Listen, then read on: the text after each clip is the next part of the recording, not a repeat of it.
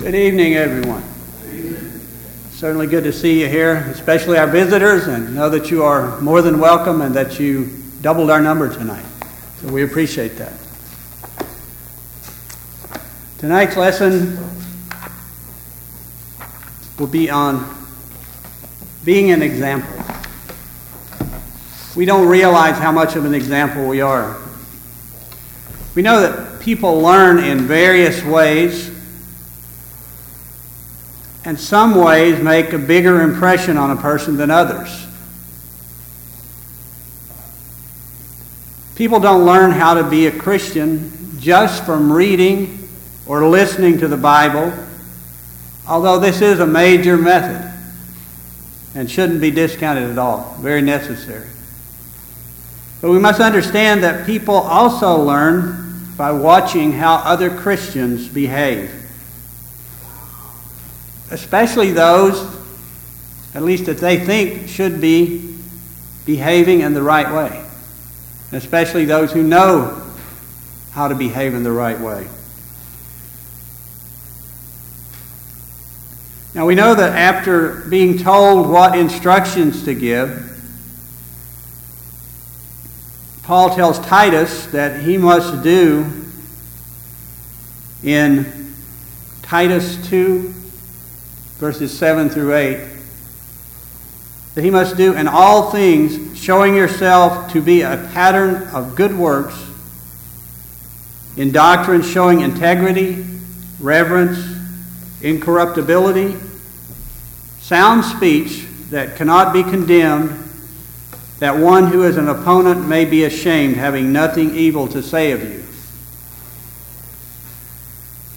So God thinks this is very important that Christians behave in a way that will influence others. In order to defend the gospel, we will find ourselves, unfortunately, a lot of the time in opposition to others. And that's just the way it is. When people cannot match sound reasoning, they will fight back. They'll try to maybe even besmirch our reputation. But let's all remember that we don't want to give our opponent ammunition. And Timothy was told the same thing. In Timothy, 1 Timothy chapter 4 and verse 12. 1 Timothy 4 and verse 12.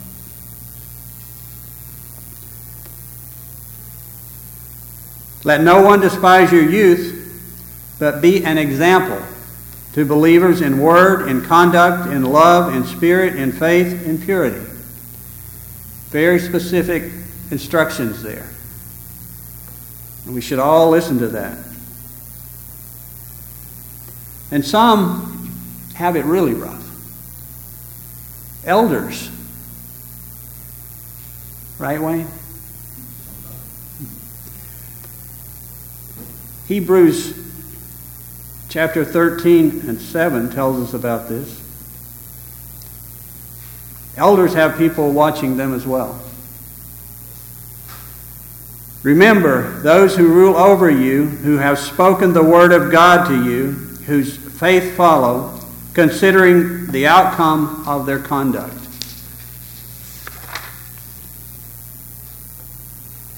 And that's specifically why the qualifications of an elder include things like above reproach and being respectable.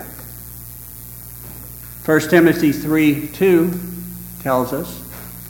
A bishop then must be blameless, the husband of one wife, temperate, sober minded, of good behavior, hospitable, and able to teach.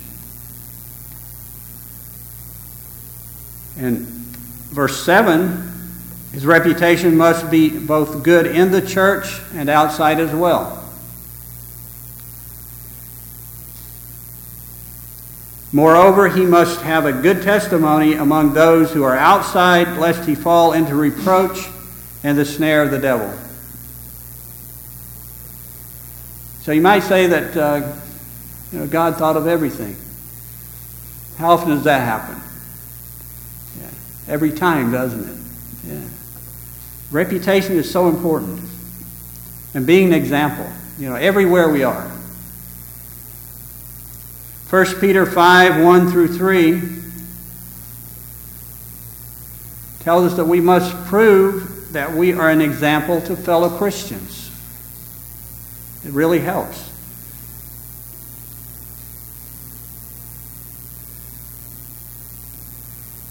1 Peter 5 1 through 3 The elders who are among you I exhort. I, who am a fellow elder and a witness of the sufferings of Christ, and also a partaker of the glory that was to be revealed, shepherd the flock of God which is among you, serving as overseers, not by compulsion, but willingly, not for dishonest gain, but eagerly, nor as being lords over those entrusted to you, but being examples to the flock. So, more instructions for the elders. We're very blessed to have two men who meet these qualifications. It sometimes is frightening to think about people watching us, isn't it? But we know it happens in the workplace, wherever we are. And one of the reasons, um, well, we're very happy when people see our good traits and want to model their own lives after them. But we know that each of us have things in our lives that we're not proud of because we are human. We definitely don't want others following our mistakes. And David was worried about this. In Psalms chapter 69, Psalm 69, uh, verses 5 and 6. David is concerned that he doesn't dishonor other believers with his sins, which can happen. Beginning in verse 5 O God, you know my foolishness, and my sins are not hidden from you. Let not those who wait for you, O Lord God of hosts, be ashamed because of me. Let not those who seek you be confounded because of me, O God of Israel. So God was concerned about this. Now, there's no verse in here that isn't here for a reason. As we live our lives, other people are watching. We must remember that. We must always keep in mind that our example is influencing others. Don't you wish that some of our present day politicians would think about that? The things they do, and the way they behave, and they want to rule our country.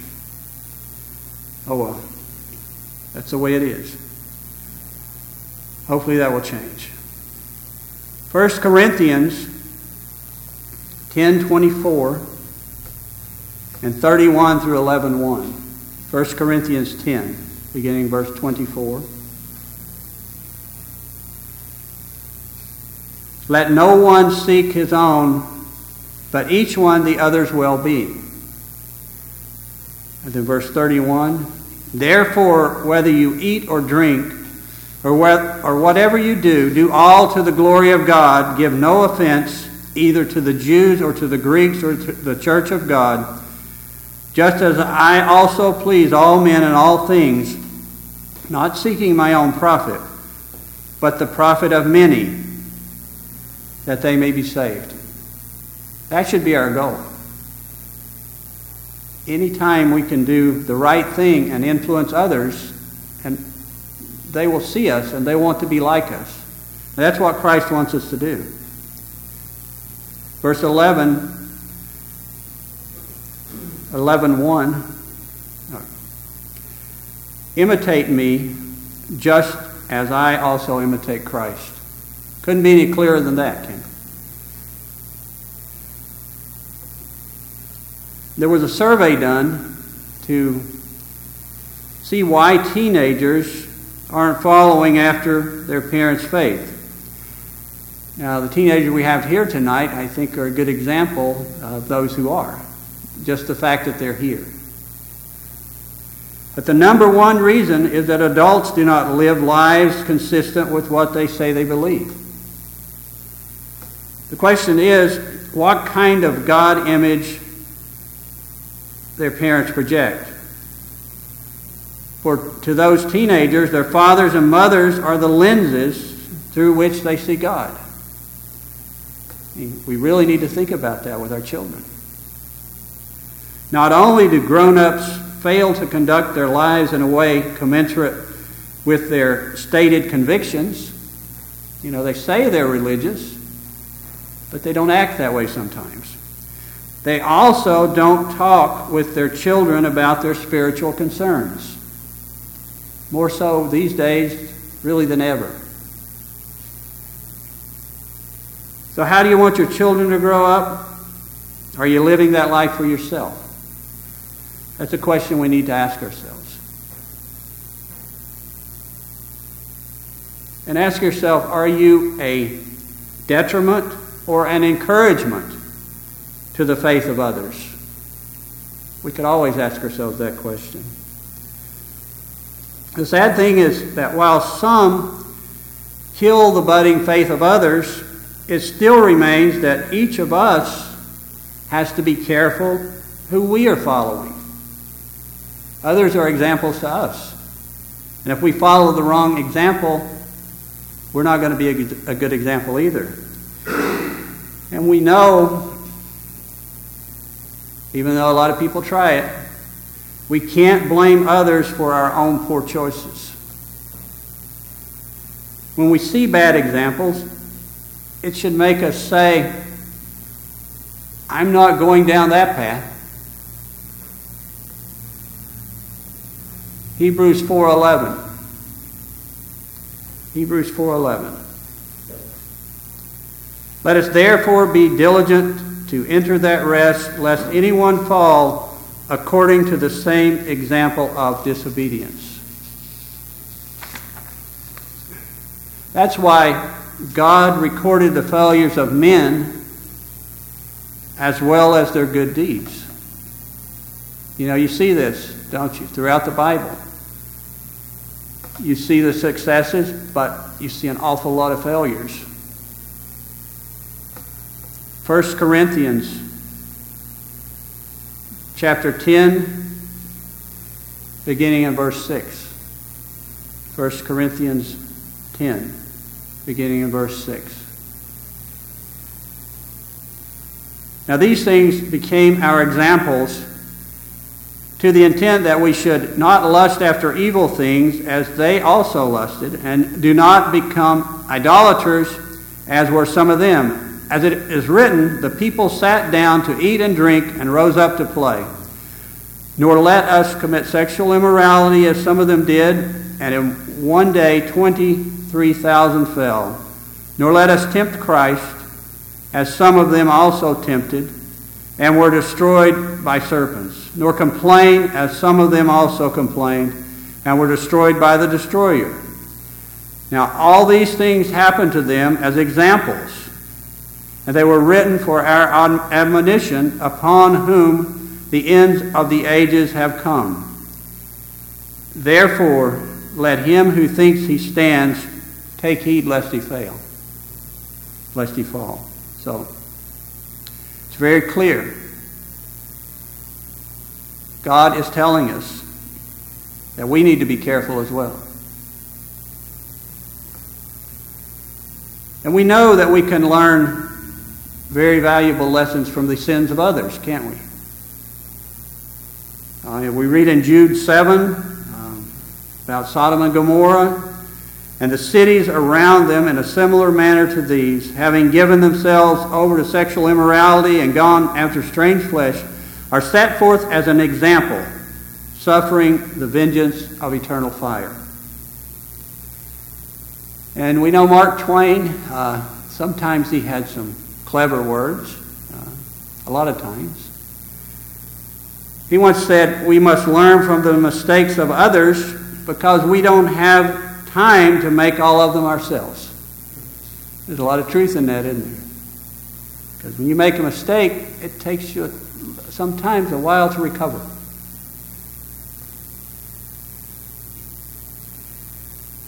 But that means that each of us must know the difference between right and wrong. We must judge each example and decide if it's worth following. And Hebrews 5:14 tells us, "But solid food belongs to those who are of full age, that is those who by reason of use have their senses exercised to discern both good and evil." So it takes a while. Though example helps us put into practice the things we learn, See, when you're in a classroom, you have exercises, usually, especially in math and engineering. Uh, helps you learn, doesn't it?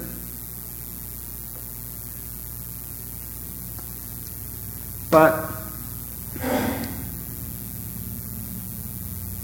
it still falls upon us to learn the principles.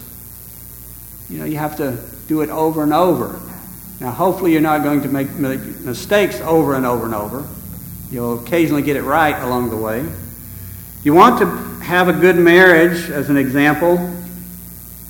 Well, find those who have had a good marriage and observe what they do and imitate it. And also, don't do what they don't do.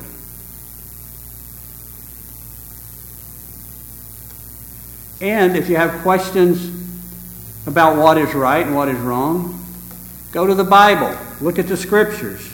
God gives us very good instructions.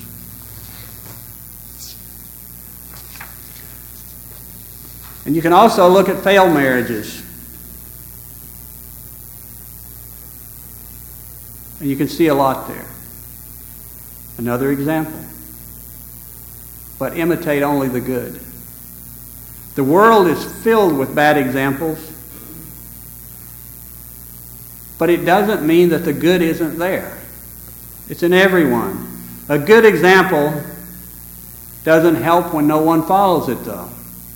Second, Chronicles 27, 1 through 2. We know that Jotham was 25 years old when he became king, and he reigned 16 years in Jerusalem. His mother's name was Jerusha, the daughter of Zadok.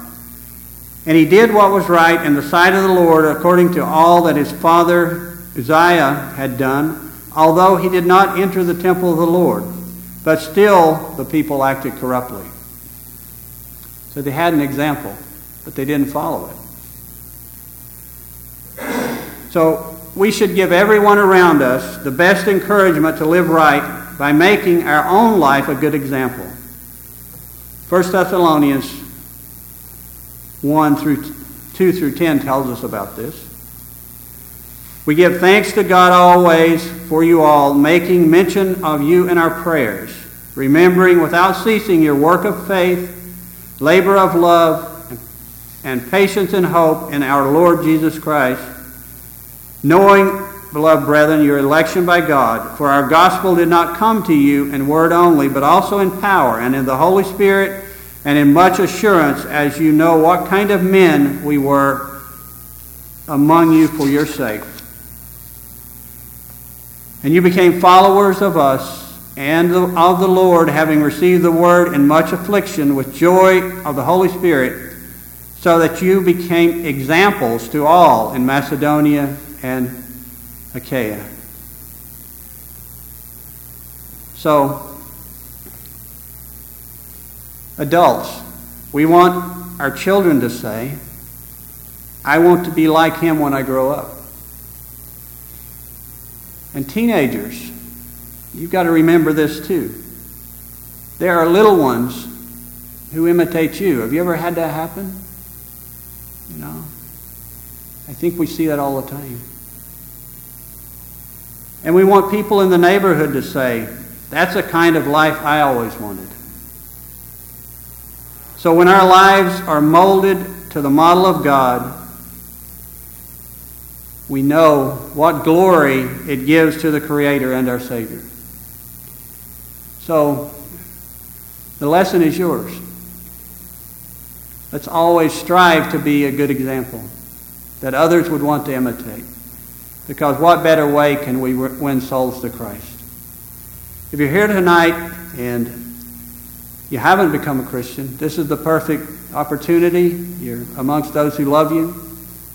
If you are a Christian and you've fallen short of what you should be and you want to come forward and get the prayers of the church, this is the perfect time as we sing the invitation hymn.